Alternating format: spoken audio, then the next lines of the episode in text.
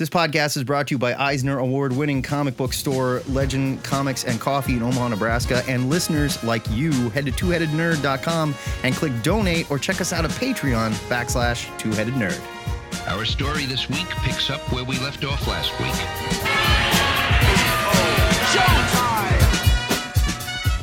Broadcasting from the Ziggurat at Omaha and caverns deep below the metro area, it is our pleasure to welcome you to episode 694 of the Two Headed Nerd Comic Book Podcast. I'm your head number one, the internet's Joe Patrick.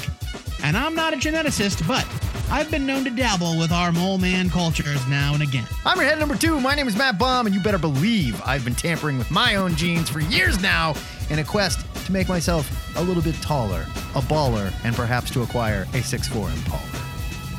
After that, we'll set you up with our must read picks for next week. But now, we dare not defy the will of the Cosmic Longbox as it fires out comics from the time stream. Prepare yourselves, because it's back issue review time in the Ziggurat.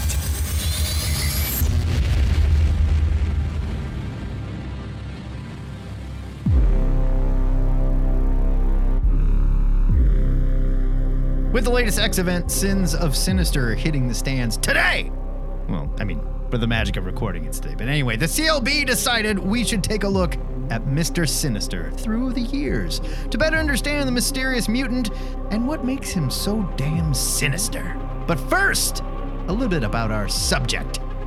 Mr. Sinister, aka Dr. Nathaniel Essex, was created by Chris Claremont and Marc Silvestri and would make his first appearance in the pages of Uncanny X Men 221 back in 1987.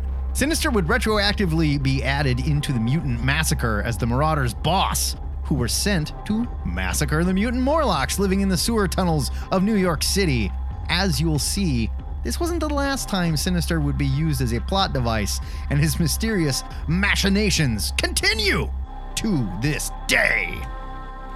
Joe Patrick, I'm going to give you the honor of starting us off with your first deep dive into comics featuring none other than Mr. Sinister. Sinister really only means left handed. And as a left handed person, I kind of take offense to the usage for that word as meaning evil or underhanded. Well, it's or it's come to mean that over the years. backstabby. But back in the day, left-handed people, yeah, they were burned at the stake like witches, and they should have been. Yeah, But I mean, regardless, I do agree that it's fitting that as the only sinister person on the podcast that I uh, take the lead here. With X Factor 75, it's from 1992. It's written by Peter David with art by Larry Stroman. Here's your solicit. The diabolical Mr. Sinister recruits a cadre of evil mutants known as the Nasty Boys to execute his master plan. oh, the nasty. Boys. oh, they suck.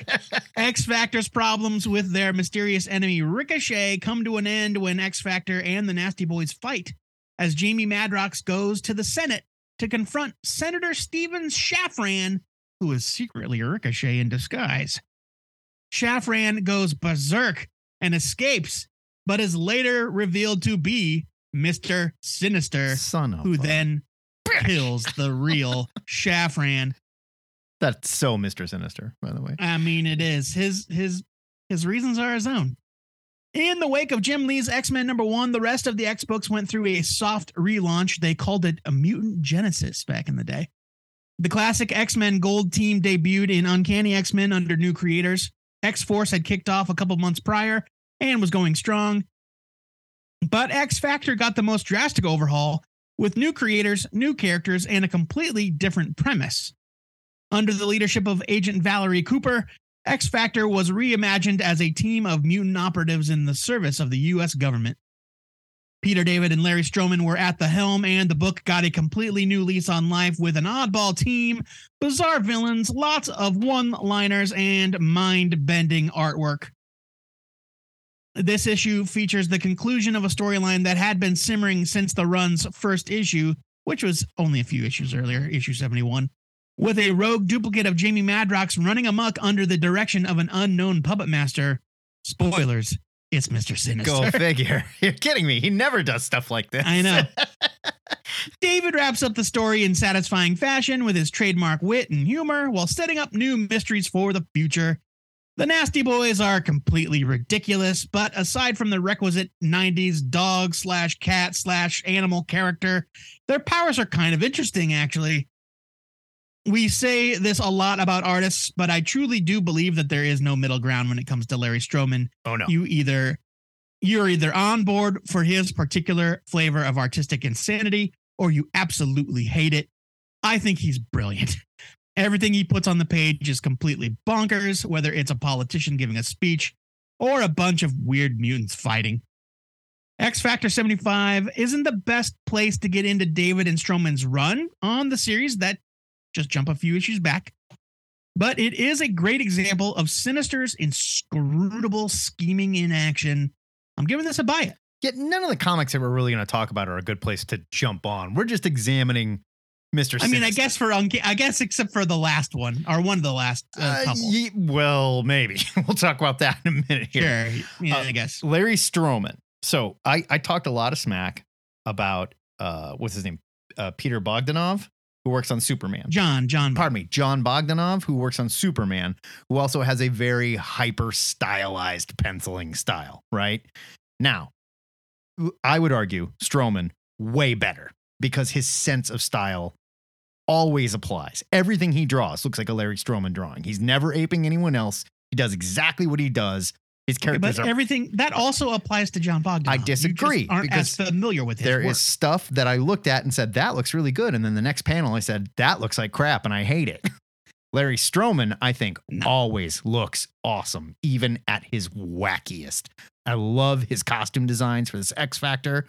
I love his Sinister. He's so scary looking. He's all angular and his chest is puffed out. his neck is too long.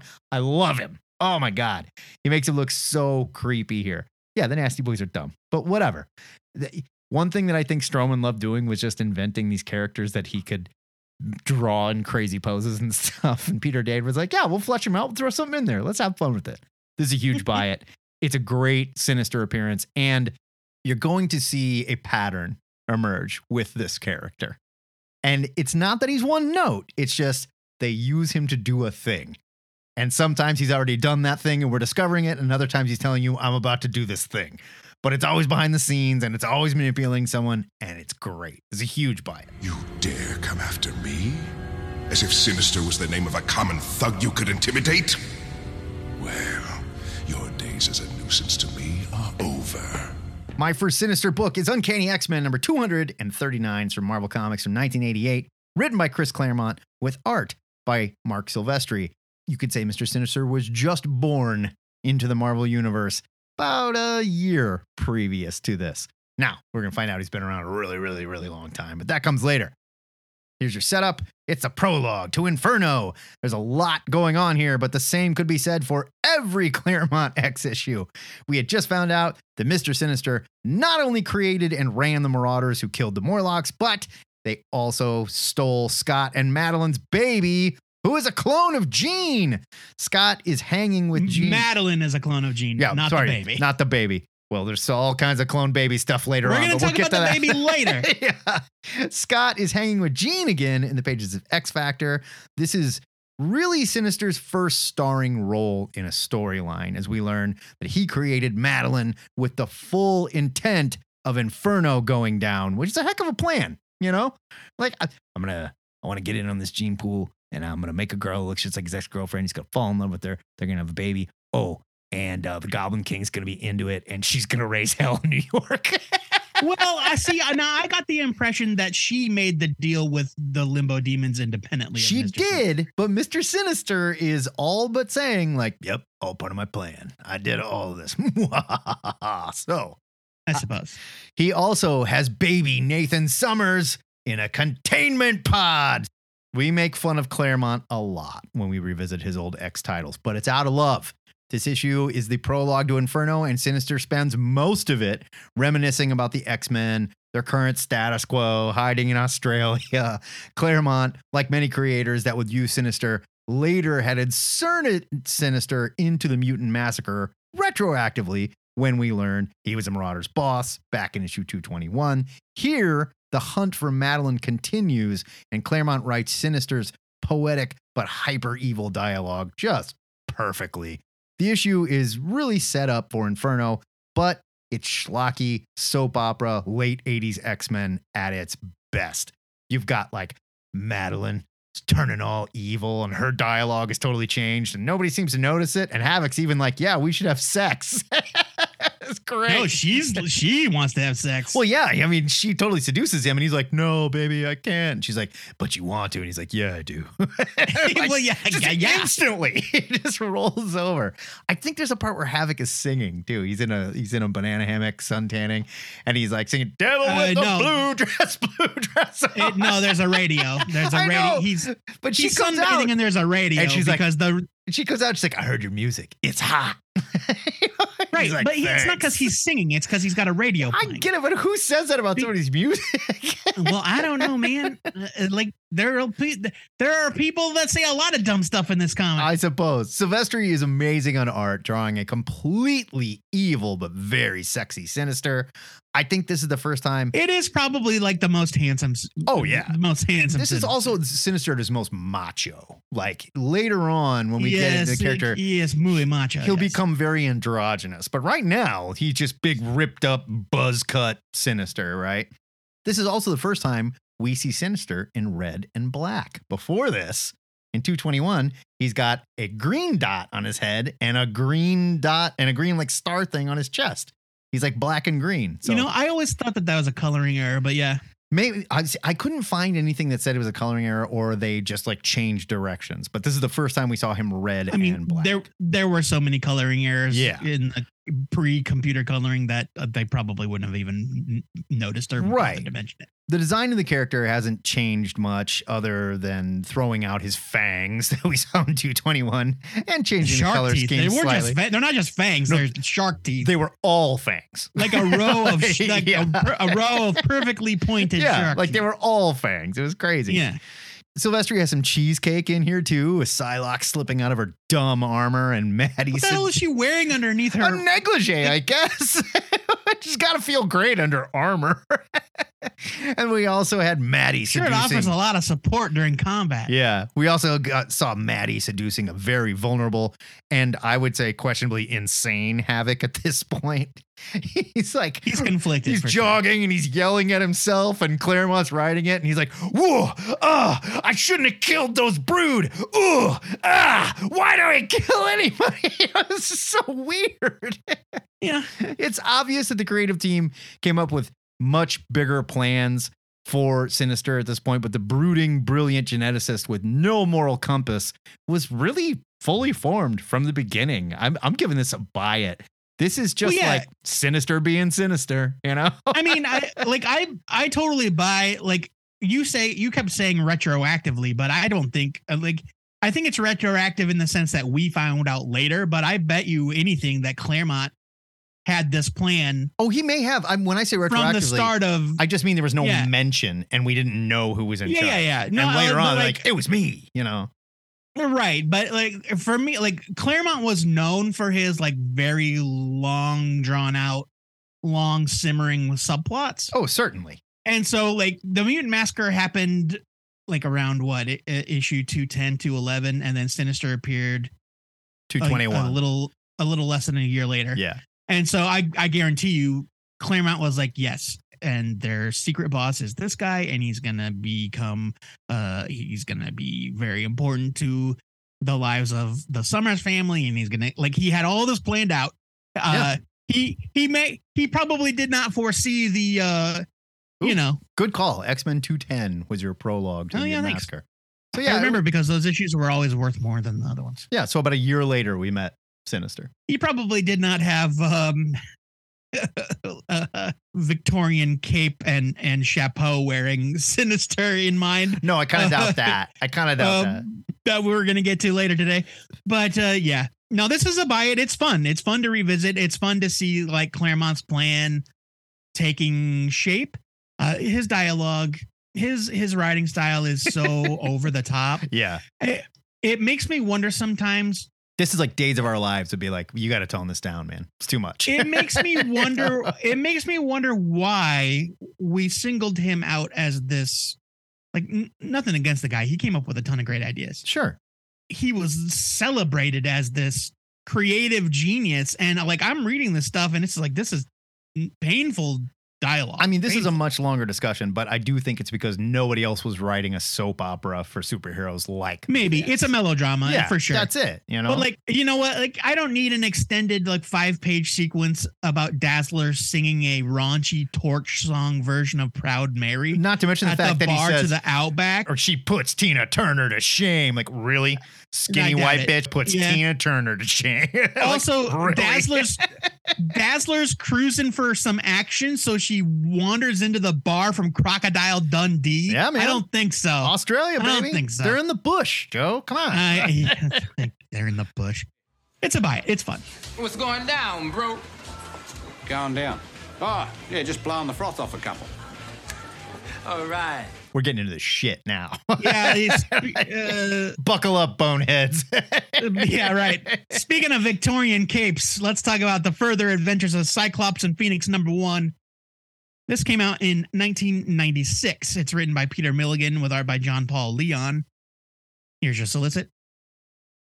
The X Men members Cyclops and Phoenix are brought to Victorian era England in the year 1859, where the scientist Nathaniel Essex, obsessed with Darwin's theory of evolution, encounters the centuries old mutant Apocalypse, who transforms him into Mr. Sinister. Spoiler alert. Follow me to the Victorian age, where gutter rats named Cootie don't have the sense to run away from nine foot tall monsters instead of trying to rob them at knife point. Well, you know, I mean, a mark's a mark, right? You I guess, yeah. Here, the future Mr. Sinister is just a mad geneticist, if that term even existed back then, obsessed with the inevitable evolution of mankind. There's no way Nathaniel they knew what genes were in the Victorian Uh, age. I mean, I think that they, I think that they had discovered, like, I think that they had coined the term DNA. back no then. way. No Yeah, way. no, no, I think they did. I- I did. The term DNA goes way back. Regardless, Nathaniel Essex can foresee the upcoming emergence of the mutant race, but what he doesn't know is that mutants already exist, and one ancient mutant is watching his work from the shadows. The Adventures of Cyclops and Phoenix was a miniseries that featured a time-tossed Scott and Jean honeymooning in the future and raising Scott's young son, who will one day become Cable. I'm not at all sure what this follow up has to do with that story, other than further time travel shenanigans for Scott and Jean. But this first issue is all about the secret origin of Mr. Sinister. Peter Milligan does a fantastic job establishing Essex as being one lightning storm away from being a full blown Victor Frankenstein Oh yeah. driven by intense grief to perform heretical experiments. Meanwhile, Apocalypse awakens from centuries of hibernation, eager to find partners, okay, slaves, willing to help him fulfill his vision of survival of the fittest. The art by the late John Paul Leon is absolutely incredible. The man was a tremendous talent taken far too soon. I'd never read either Cyclops and Phoenix series before this, but based on the strength of this issue, I plan on going back to check them both out. Gene Ha drew the first one, Yeah. so like I'm definitely gonna go back and uh, and and check those out. This gets a huge buy it. I thought it was great. I've read the first one. I've never read this one. And this is like a Jean Paul Leon style that I'm not used to. It's very good. I'm just used to that more thick line, black and white. Like we're gonna look at another John Paul Leon comic in a little bit here, and it's like that's what I picture. I I did not know this was him. It looks great. It's crazy. It like almost closer to like Mignola styling, you know, early Yeah, I mean, I, guess. But you know, mid '90s. Yeah. Honestly, I had passed on this because I'm like, I just don't care. You told that story. I don't care. I do think reading this now and reading the sinister that we get in the pages of, you know, Immortal X-Men and Sins of the Sinister, which we're going to talk about in a little bit here, this very much informed that character. You can tell. Oh, it had to have. Yeah, Absolutely. Like this is Yeah, yeah. where that comes from. And they are really, really building on this stuff laid out in these stories.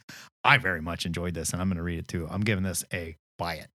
DNA discovered in 1869. No shit. like Frederick said, So- Miescher, I guess. ten years after ten Yeah. years after this. Fair enough. So look, I'll buy that. Yes, Mr. Sinister already knew. He's a super smart guy. He just wasn't telling anybody. Wanted to hog it for himself or whatever. Yeah, I mean, he also wasn't like a super, like he wasn't like a Reed Richards or uh, you know he didn't have future tech. You know, he was just a very smart and also unscrupulous scientist Sure, who sure. was willing to do whatever he wanted.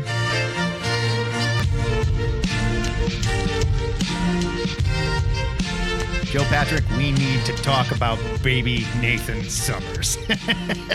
Don't you mean Nathan Christopher Charles Summers? oh, sorry. Uh, no, Nathan Christopher Dayspring Summers, you mean? Nathan Christopher Charles Dayspring Askani son Summers? I believe so, yes. This is Cable, number six from Marvel. The year was 1993. It's written by Fabian Nicieza with art by Dwayne Turner. I forgot about Dwayne. We'll talk about him Whatever in just a happened minute. to here. old Dwayne Turner? I wonder. Here's your setup. God help the poor nerd that picks up this comic hoping to understand more about Mr. Sinister's history. Or anybody's history, Yeah. to be quite honest. Nicieza's story is smack dab in the middle of some truly timey-wimey, possibly executioner tie-in stuff involving. this is um after execution. Oh, this is right after. This is right. yeah, after. this is Okay. after, like, uh, yes, and and so this is kind of dealing with the aftermath of the Gotcha. revelations in execution or something. Get ready for a bunch of Cable stuff involving Cable's clones, his cloned mom, his son, who may or may not be a clone from the future, who is just targeted by an assassin from the future, but that assassin decided to try and kill Cable because he was a clone, I guess. also, there's some other time traveler from Cable's future who is here for reasons that luckily we can ignore for the sake of our CLB theme. God, I don't even want to get into that Scotty bullshit. What is important in this issue is Sinister shows up and tells Cable that he is the guy that cloned Madeline who had Cyclops' baby because he wanted to create Nathan, Dayspring, Christopher, uh, Charles, Charles. Askani-san, Summers. Yeah, who grows up to be Cable. When all this time, Cable thought he was a clone of Strife, who was the actual baby. So, pretty easy stuff right there, right? Everybody's got it. for those of you keeping track, for those of you trying to keep track, until now, Cable thought he was a clone. Yes. Turns out, surprise, he's not. Cyclops is your real dad. Yeah, and it was kind of like, look, we were told that like Cable's the clone, but I think all of us were like, sure he is. You know, like there was no. I have no me- you know I I have no memory of that. I I don't remember Cable ever thinking he was the clone. Like this was news to me. Yeah, I had to like, I yeah, because I texted you last night. and I was like, okay, help me here because I'm forgetting. Did we actually think Cable was the clone? Because I felt like I never did. But So uh, uh, just uh, this is what, and if you want to edit this for uh, Uncle Joe's story time, that's fine. But this is what we found out last night after doing some research during Executioner's song, which was the X Men event in the you know the early '90s, '92, '93. It's very Mister Sinister, Apocalypse, and Strife centric. Cable uh, is framed for the attempted murder of Professor Xavier. Turns out it was Strife. Wait a minute, why does Strife look just like Cable? Well, it turns out that one is a clone of the other, and we don't know which is which. That's literally how it ends. Like when uh, Cy- when Cable and Strife disappear at the end of Executioner's song, Cyclops and Jean are like, "I think one of those kids is my kid," but they don't know which one is which. right, And I didn't remember that. I thought that I thought that it was revealed that it was Cable all along, but no, you don't find out until now. and then we also got Tolliver, who is actually Tyler, who is the son of Cable from the future, Also a clone. who we later find out is not actually Cable's son, but a clone of Cable's son who died. Sad story. Jesus Christ. so just based off what Joe and I just said, this ought to key you in on the two main notes that I made in the cons for uh, the pros and cons section of my review. And they are this issue is everything that is wrong with cable, and this narration is insane. this one is rough, and it comes from a particularly rough part of Cable's time traveling clone storyline that we haven't had to think about for years now. And trust me, that is a good thing. The only cool part of this story is how once again Sinister has been retroactively Deus ex machina into the plot to explain where Cable came from. He is Scott and Maddie's kid, and Strife the star bad guy of Executioner's Song crossover, is the clone. Sinister also has some cryptic BS about Cable waking up to stop Strife, but that's for another story. They're sort of hinting that Tyler may be Strife returned. Mm, uh, But it turns out that's not the case. But I think they're sort of yeah, hinting at that. Like Sinister wants Cable to kill Tyler. Uh, so spoilers for issue uh, eight, I think, which is part three of this shit. Um, my uh, that's the one I had read. Like I read that one as a kid. My cousin had it, and I was like, oh yeah, okay. What's what's going on with Cable? Oh, he's Cyclops' son. Okay, Right. There's a whole thing in here. Uh, uh, there's a whole flashback in there about how, you know, the the baby Askani took the baby to the future to try to save it from the techno organic virus and they ended up cloning the baby because they thought, okay, well, if we clone the baby, then we'll have the healthy baby and then he'll be fine. Right. Well, no, turns out that's not the case. And then when Apocalypse came, it just so happened that like Strife's womb pod thing was the one that was open. And so it was a, a luck of the draw that Apocalypse ended up stealing Strife Oh. and uh, okay. and then uh, and then Cable was raised by the Askani to become the freedom fighter. And later on, this is where the prophecy comes from. The cable's supposed to be the one that kills Apocalypse. And, Yeah, and some- Apocalypse yeah, took but- Strife to raise him to stop Strife from Yeah, killing yeah. him in the prophecy So, or whatever. oh right? my God. You know, okay. right? It's a all right, whole stop. bit of nonsense. We're here to talk about Mr. Sinister. Nicieza's sinister dialogue is not as well executed as Claremont's. It comes off a little silly at times, like when he's screaming, like the reveal when he comes out and he's like, All right, here's the deal. The truth the man keeps dancing around, my dear madam, is the mysterious, ever elusive Tolliver, it turns out, was none other than One and only son of land called Tyler. Like, why are you screaming? I don't it. It's like a it's like a Price is Right moment, like a Totally. down. Yeah, they like pull it. Oliver, come on down. But then he immediately goes, I've startled you. My apologies. I know of you Yeah, both. oh, it's uh, it's like when uh, it's when Austin. It's like when Austin Powers first gets unfrozen and he can't control the volume of his voice. Yeah, exactly. Right, Uh, Dwayne Turner is terrible in the art here. He's bad. not good. He's no, really, not really good. bad. His Sinister doesn't look bad, but all the other characters have serious anatomy issues. Like there's a panel with Cable opening his mouth to yell, and he looks like a Muppet. Like straight up Muppet mouth. It's so weird. While this is yet another clever way to use Sinister, having him as Maddie's clone daddy, telling Cable that he's actually the son of her and Scott, and basically saying, Hey, you don't even exist without me, bro. That's kind of fun. It may not seem like a big deal now, but at the time, we legit didn't know, I guess. Cable was still a mystery at this time, and we all suspected he was actually Scott and Maddie's kid, but it was not until this issue that you actually found out. Sinister, you did it again, you beautiful bastard. I'm giving this a skim it. There's just too much, too many clones, too much time travel. And man, Cable just kept doubling down on this bullshit. I think this is kind of a terrible comic. Yeah, it's literally everything that's wrong with Cable. Literally. Like And- you and could look, you could point to this issue and say this is everything that's wrong with Cable. now I will say this: uh, I do like, I do like Cable's time traveling origin, but the layers upon layers, it's like they were trying to out Claremont, Claremont, Yeah. and nobody can out nobody out Claremont's Claremont. that's like what they just kept doubling down on this bullshit. Like, they they you could have just left it at he's Cyclops' son come back from the future. Look, right. like that's the end of it. Right. Which is a total no. Terminator ripoff anyway. So it's not like they Right. they Yes. found something brand like okay, and, we and get then, it. But then, and then, all, but then also like the freedom fighter religion, uh, religious zealot, Askani nonsense, Yeah. and Tolliver and Tyler, and uh, it's all so dumb. I think that as far as a key moment in the uh, development of Mister Sinister, like this is the issue that establishes definitively, uh, Cyclops is your daddy, and I'm the reason you exist.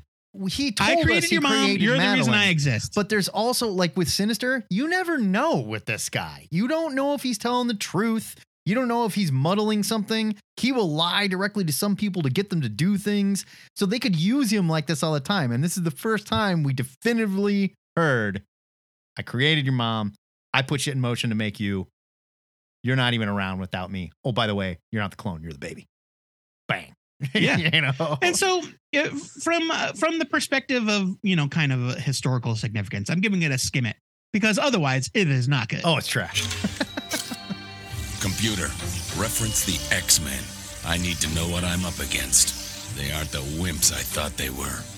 You know, man, I cannot get enough of Nathan Christopher Dayspring Charles Summers Askani son because my next review is of X Man minus one. Another version of Cable. Another, uh, arguably stre- uh, streamlined somehow. I don't know how, but it is. From Marvel, obviously, 1997 was the year. It's written by Terry Kavanagh with art by Roger Cruz. I forgot about Roger Cruz. I love Roger Cruz. Here's your solicit flashback. Journey back to the age of apocalypse and discover the secrets behind Nate Gray's origin. How will Mr. Sinister use Scott Summers and Jean Grey to genetically engineer the world's ultimate mutant? Clues to the past of the mysterious mutant are waiting to be found here. Ah, flashback moment. A time when all of your favorite Marvel series just stopped in the middle of what they were doing to tell a story set in the past that may or may not have any lasting impact on the future.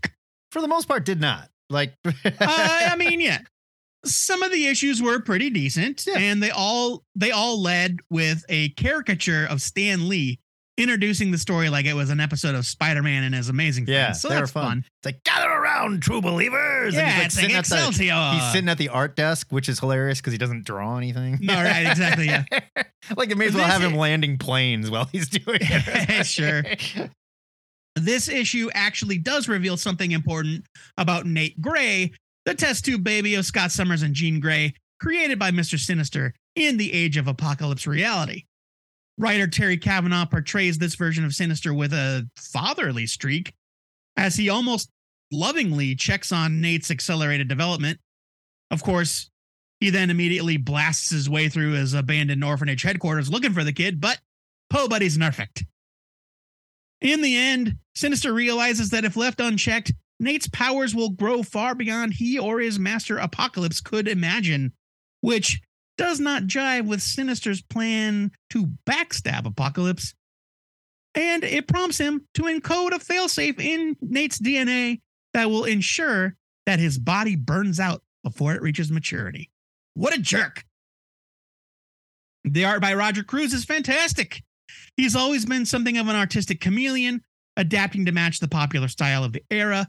Here, he's right in line with the then current superstar artist of Uncanny X Men, oh yeah, Joe Madureira, no question. with, with his own stylistic spin on it.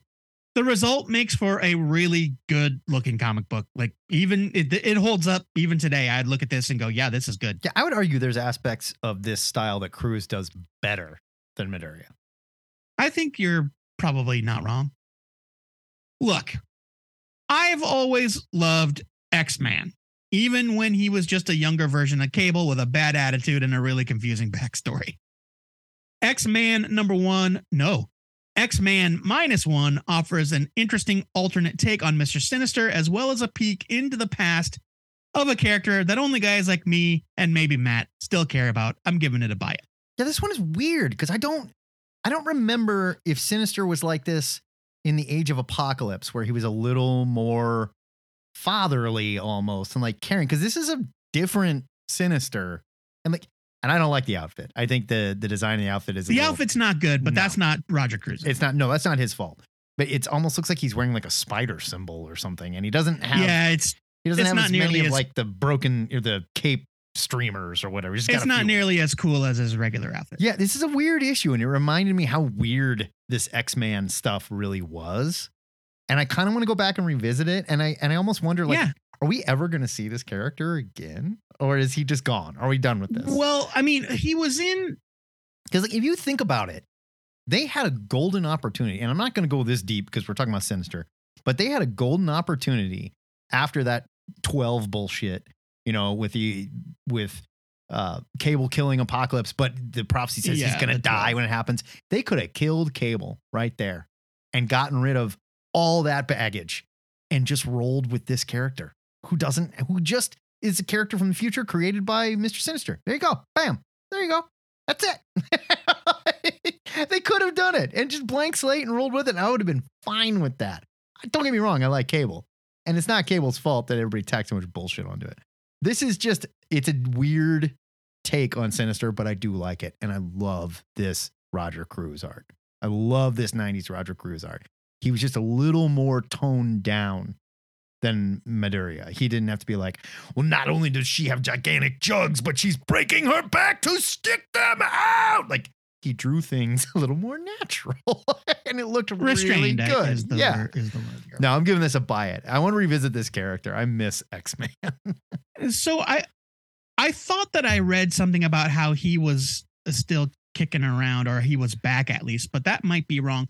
The last major storyline that had Nate Gray was Age of X-Man where he you know, he did a he basically did an Age of Apocalypse uh on the X-Men reality or on the uh, Marvel universe. I don't remember that at but all. um oh yeah we reviewed we reviewed we reviewed it on the show Oh. it came out during our tenure here but um yeah his wikis haven't been updated so i i don't think uh i i don't think that uh okay. he's kicking around these days That's too bad. but i i think like i like that this mr sinister is different because like this mr sinister is not he's subservient right. to apocalypse and so he's scheming yes but he's like he's not just left to his own devices he still has to Yeah, he's got to answer someone. And he, and maybe he just has an affinity for this character because he feels he did such a good job cloning them and giving them the powers and stuff. I don't know.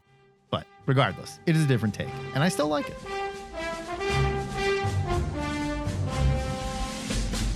It's time for the World War II section of Mr. Sinister's life in the pages of Weapon X, Volume 2, Number 14 from Marvel. Just came out in 2003. It was written by Frank Tieri with art by John Paul Leon. Again, hey here's your setup. In World War II Germany, Mr. Sinister was working in a German concentration camp called Neverland, where he was obsessively trying to create the genetic equal of Namor, the Submariner, to fight off Captain America and his invaders. We also get to see the origin of how Scalp Hunter, leader of the Marauders, came to work for Sinister. Now, we make fun of Frank Tieri quite often when looking back at his comics, but this one, I gotta say, took me by surprise. I love the idea of Sinister working with the Nazis for the access it got him to so many human subjects, but Tieri makes sure to paint him as a different kind of monster than Hitler. Like he sees what Hitler is doing as like such a waste of all this potential. Where why kill all these people where we could turn them into a superhuman army? you know? It was fun to see Sinister going after Cap and the invaders for a change and learning lessons about how the unexpected can ruin even the best laid plans. The very clever play on Schindler's List was really well done, with Sinister rescuing Jewish mutants from the camps for his own gnarly tests. So, John Paul Leon is a master, and his choice to work in black and white and red here really drives home the Mr. Sinister theme. I loved his Namor, and the fight scene with Cap and Sinister's Namor clone was just perfect. It ends with Sinister's awestruck white face, shocked that it was Captain America that took out his creation, not Namor, not the Human Torch, but Cap. it was really cool.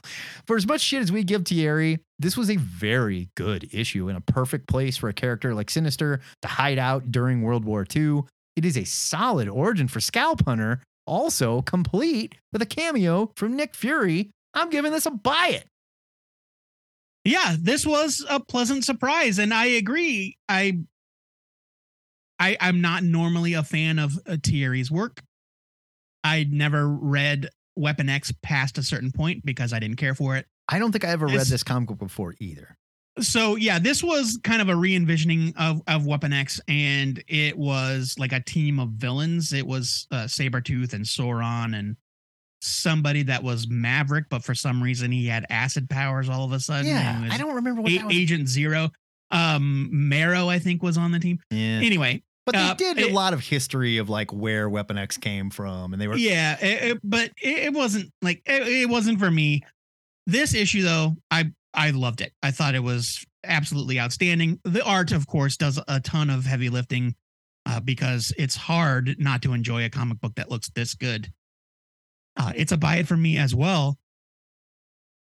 Yeah, Mr. Sinister, he gets around, and yes, I, you make a good point. Like Mr. Sinister is not a racist because he does not discriminate. He thinks he views human beings as cattle, right. Like raw is, material for his own experiment. this is going to sound weird, but like he doesn't have the moral compass to even be a racist. right? Yeah, you no, know, it's where not he that would he, believe he that his morality is yeah, better he or doesn't something hate- like. No, you're all you know, just genetic trash for me to mess around with. All Right. of you. You And- know? and he also is no stranger to atrocity. Yeah. So if getting access to whatever meant working, or if working with Hitler meant getting access to whatever he needed to further his own agenda, then yeah, it makes total sense that he would do it. Totally. And he loves it too. Cause he's just like, these guys are so easy to work because they just, they're so obsessed. All I gotta do is play on their obsession.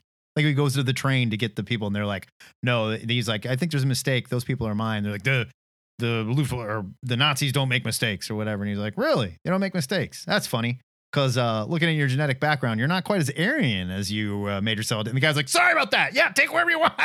Yeah. It's great. It's a great scene. yeah no I, I i think if you're gonna do that right if you're gonna take a villain and and not make him just completely Like twiddling mustache, bad guy. Or, or you know it's like once you put the stink of nazis on a on a character on on a villain then it's hard to have it be anything but that Yeah. It's hard to unring that bell but with a character like mrs sinister it's like well yeah duh of course he would Sure. of course he would work with the nazis Yeah, he'll work. I mean, he's worked with Apocalypse. You know? right yeah yes Hitler's bad. Don't get me wrong, but Apocalypse, right that guy's like otherworldly bad. Hey hey, San Francisco Bay.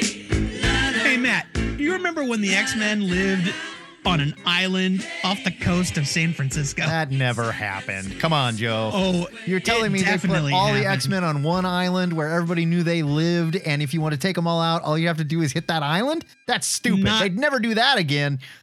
Not all of the X-Men, Oh, that's only half the X-Men. That's right. Of course, I'm talking about Uncanny X-Men number one from Marvel. It's 2011, the year. It was written by Kieran Gillen with art by Carlos Pacheco. Here's your solicit. What is to become of the mutants who side with Cyclops after the big split? And what does it have to do with the resurrected Mr. Sinister? I don't know, but solicits were much more simple back in the day. they really were. Once there was a great schism in the ranks of the X Men. Faced with the imminent threat of extinction, Cyclops had grown more militant in his methods for protecting the mutant race, becoming more and more like his former nemesis Magneto. Wolverine, of all the other characters on the team, had a problem with this, especially when it came to putting the lives of children on the line. And so, Marvel's most bankable and thus most conveniently dad like X Man Wolverine left the island nation of Utopia. Uh, that's a whole nother story. You can Google it if you want to. to reopen the school for gifted youngsters in the pages of Wolverine and the X Men. Uncanny was relaunched with a new volume featuring those that decided that Cyclops had the right idea. And so, the Uncanny X Men remain in San Francisco, living like celebrities. Oh, and by the way, Colossus is the juggernaut now. There's a sleeping celestial parked in the middle of the city. Angel is dating the mayor, and Mr. Sinister is suddenly back from the dead. I don't even remember how or when he died. I don't either. I think he he was around in that Messiah complex stuff. It must have been during that. Writer Kieran Gillen does a decent job juggling the bonkers status quo Marvel's Merry Mutants found themselves in back in 2011, which is practically nothing compared to where they are now. So, by comparison, this is simple. Strangely, they're back on an island though, so you know They are on an island, yeah. There's that. He also basically reinvents Mr. Sinister from the ground up, paving the way for the Machiavellian mustachioed dandy that he is today. The late great Carlos Pacheco is on art duties, and I just love his work. He was able to juggle huge displays of mutant power along with smaller emotional moments that helped keep us connected to the characters. Don't Really forget about uh don't forget about uh butt shorts. He was really good at those too. Well, you know what? Emma Frost does what Emma Frost wants. she's and a she cheeky is girl, wear isn't she? Butt shorts sometimes. This volume of Uncanny X Men set the stage for a lot of things that the books still feature today. It all started right here. I'm giving it a buy it. Yeah, you. I don't know if I mean we can't point to this and be like, yeah, this is definitely where Gillen fell in love with Mister Sinister, but you can tell he has a lot of fun writing this character, and this well, is but I mean, th- this version of like the version of Mister Sinister that we have now, that's like way close. Yeah, this is prancing around Krakoa. That's this character. That is the That's, closest Like, Kieran Gillen invented this character. absolutely yeah, and and we're gonna talk about it in a minute here, but man, I hate bald. I hate bald Colossus so much. Colossus being the Juggernaut was very stupid. So dumb. there was a lot that I remember liking about this period, but there's a lot that I remember hating as well. So this was a complex time for the X Men. And I think Gillen was doing the best he could with what he had. What's important is yes, this is definitely prototype for the Sinister we love today.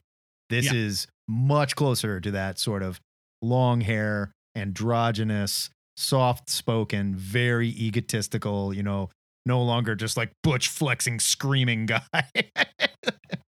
no, I'm going to give this a buy it. I do I love, mean, and, I love Carlos Pacheco. This is not my favorite Carlos Pacheco work, but it does look good. and the good thing is, is that if you're not a super fan of this status quo, uh, this volume only lasts a year before it is relaunched again, and then the X Men are just straight up terrorists. That is true. Thanks, Brian Michael Bendis. Which brings us to today, Joe Patrick, new comic book day and Sins of Sinister, number one, your new X event from Marvel 2023. It's $5.99. It's written by Kieran Gillen with art by Lucas Werneck and about a hundred other people. Here is your solicit. It's the end of the world as we know it, and at least Sinister feels fine. For now, can that last? Especially when we discover that he really is his own worst enemy. The universe melting X event begins here in a horror timeline that makes Age of Apocalypse look like the X Men swimsuit special. Join Kieran Gillen as he kicks off the X Men crossover Sinister has been planning since the very beginning. This is literally the next page of Immortal X Men number 10. So you better be caught up.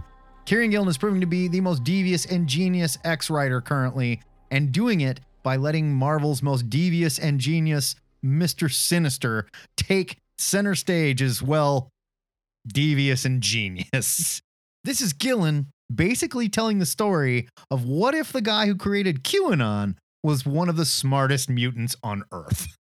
Joe and I both thought this was going to be a rewriting of reality. We even set up a question of the week based on that. And I guess it is, but not Kind of. in the way that I thought it would turn No. out at all. I guess, but in a way that, based on the last couple issues of Immortal X Men, we should have seen coming. right. Well, that's just it. This is so smart because we should have seen all of this coming. It's all right there on the page. Once again, Gillen proves he is smarter than us. And much like Sinister's plan, neither the reader nor the X Men saw this coming, even though there was a ton of evidence right there in our faces the whole time. I cannot go into the plot much more without spoilers, Oh, yeah, no. but that is what cover to cover is for. Call us this weekend. We got to talk about this, okay? Werneck is credited as the artist, and he's great, but it's hard to tell which art is his. There are 10 special guest artists and no page credits, so it all kind of blurs together. And when some face work gets pretty wonky, it's hard to know who was to blame. There were panels where some characters looked just goofy in a bad way, almost like manga chibi derpy at points. Regardless of some weird art here and there, Sins of Sinister looks to be another fantastic X event featuring Marvel's favorite egotistical plot device, Mr. Sinister, being written better than ever before. I'm giving this a buy it, and I'm just going to say it. No one writes Mr. Sinister better than Kieran Gillen. Period. End of line. Yeah, I agree. so the guest artists, uh, I won't list the whole, I won't name the whole list, but uh, some of them include Juan Jose Ryp, Marco Checchetto, Like I, Stefano Caselli, I looked at those names and then you look at the comic. I'm like, I don't Travel s- Foreman. I don't see them here. Uh, later on in the book, we we see a, a a series of splash pages that illustrate events that have occurred um, at some point. I won't say more about that. Right. And each issue, each splash page is done by a different artist, which is why it's so inconsistent there for a while. Yeah. But the main artist is like the sequential artist. When you see the panels, that's um Werneck. Wer- Werneck. Yeah. So he did the Well- weird face stuff. Like there's a there's like a panel of Mr. Sinners like it's really weird. I mean, I guess. I guess. if, if that's what you thought was weird, then yeah. But all the pinup pages are done by the guest artist. Okay. Uh, I'm also giving this a buy it. I, I thought it was ingenious. You know, like Matt said, without going too much into uh, spoiler territory, we all had our money bet on Mr. Sinister is rewriting reality as we know it. It's an age of apocalypse situation, and that's that. And it's not exactly. No. And I, I just can't believe I didn't. Uh, it didn't occur to me. I think this also explains a lot of stuff that we have not totally enjoyed and been like, why are they doing this? Why are they doing this? Why are they doing that? They're sort of You know, explaining I- everything. I don't know if I want to give them that much credit, but we'll see. right. Uh, I'm not this. saying I'm not saying he was there from the beginning. I'm saying I think Gillen is smart enough to be like, maybe this is why those characters are doing that. and they went, oh, great. I hadn't written a reason other than I wanted to write this story. maybe, maybe, maybe. Uh, we get speculated about it on Saturday Yeah, if you want to, but Definitely. uh, this is a buy it from me. I think that this is going to be really fun, Man. and I agree. Like I, I think that Kieran Gillen is uh, an excellent steward of the X Men. Yeah. In place of Jonathan Hickman. I like. I love Gerry Duggan's X Men, and you know, I, I like a lot of the tie-in books. I like Brian Percy what he does, but uh, Kieran Gillen's X Men work right now is incredible. it's outstanding. And like the the the through line we've had for all this sinister stuff is sinister is always a character plot device that is put here to either explain something or push things in a new direction that you did not see coming. And this is sort of the ultimate example of what you can do with this character. And it there, there's Yeah. laugh out loud moments of his dialogue that are just fantastic. and like Yes. and it's like he's so good at this, he doesn't realize what he's done. it's wonderful. Yeah. But I mean, when I like when I talked about you know the the cape and hat wearing dandy, uh, uh, like of of Uncanny X Men number one, that's this guy. Totally. That's one hundred percent this guy. Yeah, no question.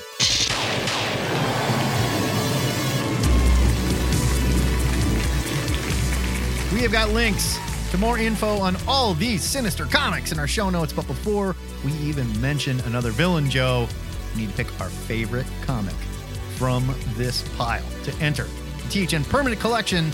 Which one was your favorite Mr. Sinister appearance? Now I'm saying, let's not count the last one we did. Let's not count Sins of Sinister. Let's look at the Yeah, past. yeah, yeah. No, yeah, I agree. Because we got to see where this one goes, right? Yeah, no, for sure. Um, so I think for me, it's the further adventures of Cyclops and Phoenix number one because I liked seeing the origin of Mister Sinister. Like, how, what what was he like before? Yeah, that's cool. And and we did uh, we do get some of that from time to time, like in Immortal X Men, like we've seen it in modern day. But this is the first time they did that. This is the first time they went back and and like came right out and said, "This is who Mister Sinister is, is. This is where he came from." And uh, I think it was my favorite of the week. I can't believe I'm going to say this, but I'm giving it to Frank Tieri and Weapon X Volume 2, number 14, because I have not been a fan of a lot of stuff he's written in the past, and it was excellent. And John Well- John Paul Leon, the way that he Yeah. draws Sinister with the blank white face, the red diamond, and the just bright red pupilless eyes is just terrifying. It's so cool. I love it. You can't go wrong picking two books, both drawn by Yeah. John Yeah.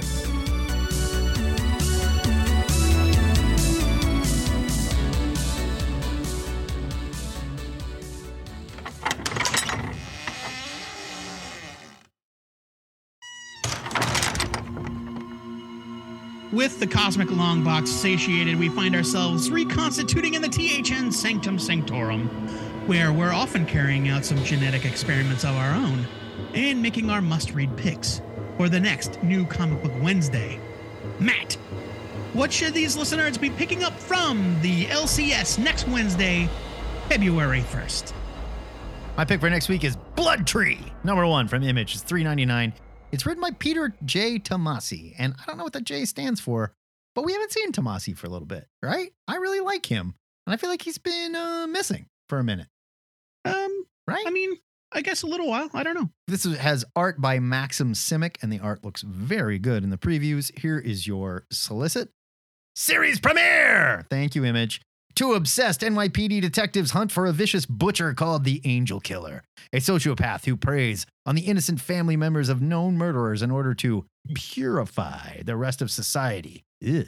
From comic super team, Peter J. Tomasi, who worked on Batman and Robin, Superman, Black Adam, The Dark Age, Super Sons, Detective Comics, and Maxim Simic, who worked on Escape from New York, and Conan, comes a story that confronts the battle of nature versus nurture, considers how present and future generations are tainted by past generations, and asks the age old question who must pay for the sins of the fathers and perhaps even the sins of the mothers?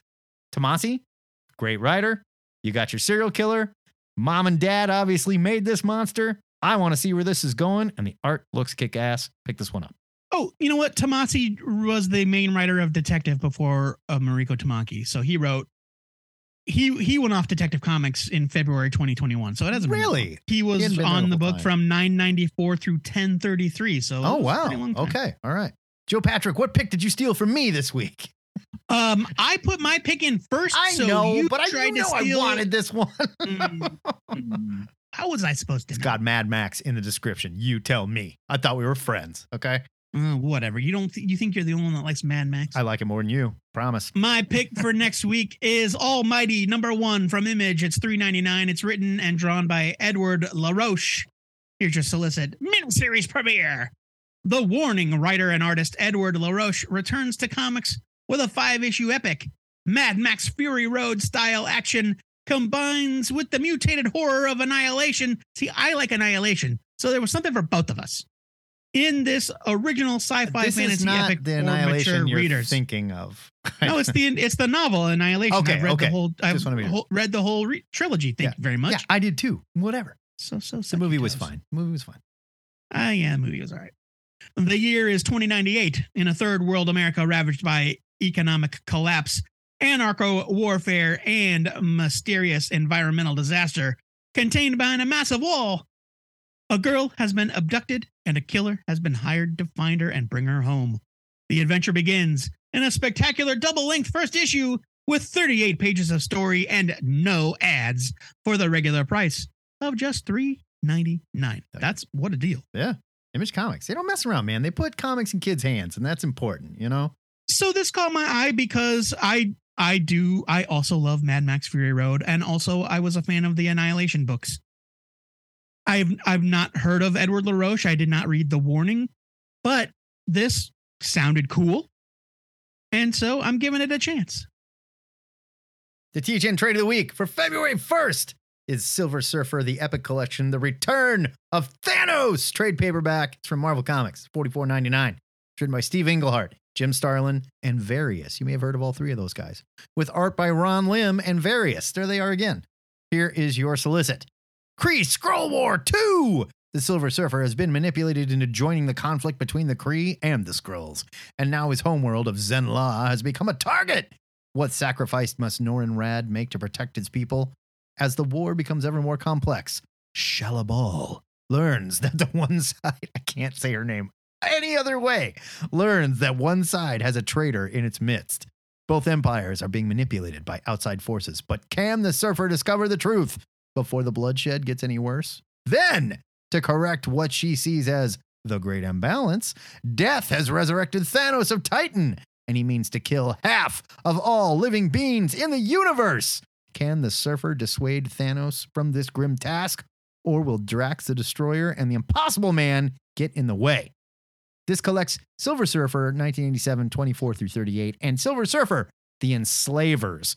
Now, you may have heard us talk about that and go, that sure sounds a lot like Avengers Endgame to me, minus the part where Death, Thanos' girlfriend, brought him back from the dead. Trust me, it's probably better they took that part out. But this is where this comes from. This is Yeah. exactly where it comes from. So I picked this because uh, there was a time, and it's kind of hard to believe nowadays, considering the character's importance, not just in the movies, but even in the Marvel comics for for years now. Since the since the, mid '90s, Thanos has been ever present in the Marvel universe. But there was a time when Thanos was practically forgotten. Yeah. he had died in the pages of Avengers annual oh, maybe it was Marvel Two-in-One annual. Marvel Two-in-One annual number 2 is when he died. And that was in the like early 80s, early early early 80s. And so he has been he had been absent from Marvel Comics for like 20 years prior Yeah. to this book coming out. Yeah, it's And weird then to Jim think that Starlin- like Thanos just went away. Went away. yeah. And his creator, Jim Starlin, was like, you know what? I got a way. I, I got an idea to bring that guy back. He's going to be like the worst villain ever created. And he was. He's like literally killing people on a universal scale. And once the Infinity Gauntlet came out after uh, these issues and the Thanos quest, that character would never be forgotten again. No. And uh, yeah, so that's where this starts. It, that's uh, this is where that started in these issues of the Silver Surfer. Now, there's also the Enslavers graphic novel, which has nothing to do with that, but hey, it's in the book. Yeah. Might as well read it. We got picks, sure. We always got picks, but you nerds probably have picks too. Let us know what you plan on picking up over at our Discord in the new comics channel. And be sure to let us know if you dug our picks or if you want to send in your significant other to kill us for buying them. Excelsior! Oh, That is it for THN 694. Next week, we're back to reviewing new comics, but we got some extra work for Patreon Extra. Take a look. It's in a book club returns, and we're talking about Dan McDaid's Dega. Go pick it up. Spoiler alert, it's fantastic. And we'll talk about it next week. In the meantime, join us for our call-in show, THN Cover to Cover. We do it Saturdays at 10:30 Central. I apologize for last Saturday, all right? By my dumb old dad. This Saturday, we're doing it. And we want to talk about Sins of Sinister. Read that. We got a lot to unpack, okay, you guys? I'm serious here. Check out our Discord for details. Joe Patrick. What's our question of the week that we're hitting these nerds with? This week's question is courtesy of us in honor of Mr. Sinister doing whatever it is he did to the Marvel Universe. what is your favorite example of a story where reality as the characters know it was rewritten or replaced with a brand new world? Of course, we're talking about things like Age of Apocalypse or Age of X Men or something like that. Not just a what if, Right. not just your favorite alternate reality. So, your favorite time that a new reality replaced the one that you were reading, or, you know, one you hated. That's fair too. Yeah, sure. Please keep your question of the week suggestions coming. We like to do this as often as we can, and, uh, you know, we're too lazy to come up with questions of our own every week, so It's we need you. If you can't make it to Cover to Cover Live, shoot an MP3 to two-headed-nerd at gmail.com or leave a message on the THN hotline. That number is 402-819-4894. But if you send an MP3 or leave a message, please keep it to two minutes or less. If you're new to the show, you would rather somebody shrank down the juggernaut and fired him through your brain than listen to any more, I assure you, it's only because you haven't heard enough. The good news is a spoiler. A spoiler. you can hear the entire run of THN in our digital longbox archive at twoheadednerd.com. THN is a listener supported podcast. It wouldn't be possible without the generosity of donors like our patron, Ralph Belk the Three. Joe, we got another three. He's got to I fight. Black I'm excited about it. Right? We gotta have it's gotta be a, a- like a loser goes loser leaves I, town I match. think they have to have like a title match. Yeah. yeah, we got a, a a, title bout. battle of the threes. If you like what you hear every week, it's easy to support the show. You can sign up to be a patron at patreon.com backslash two-headed nerd, where we are raising money for our backyard wrestling ring so these two bastards can go at it. Ooh, it's gonna be ugly. I can't wait. Before we go, our weekly shout out goes to Nnedi Okorafor the first black woman to write Black Panther. Dr. Okorafor's credit was mistakenly ignored when Vibe.com bestowed the honor on upcoming Black Panther writer Eve Ewing. Come on, Vibe. Come on. Not to take it, not to take anything away from Ms. Ewing, but let's give credit where credit is due. Word to both of you. Until next time, true believers, remember to pre-order your comics or your retailer might just slip a little something into your resurrection that you didn't know was there. This is the two-headed nerd signing off.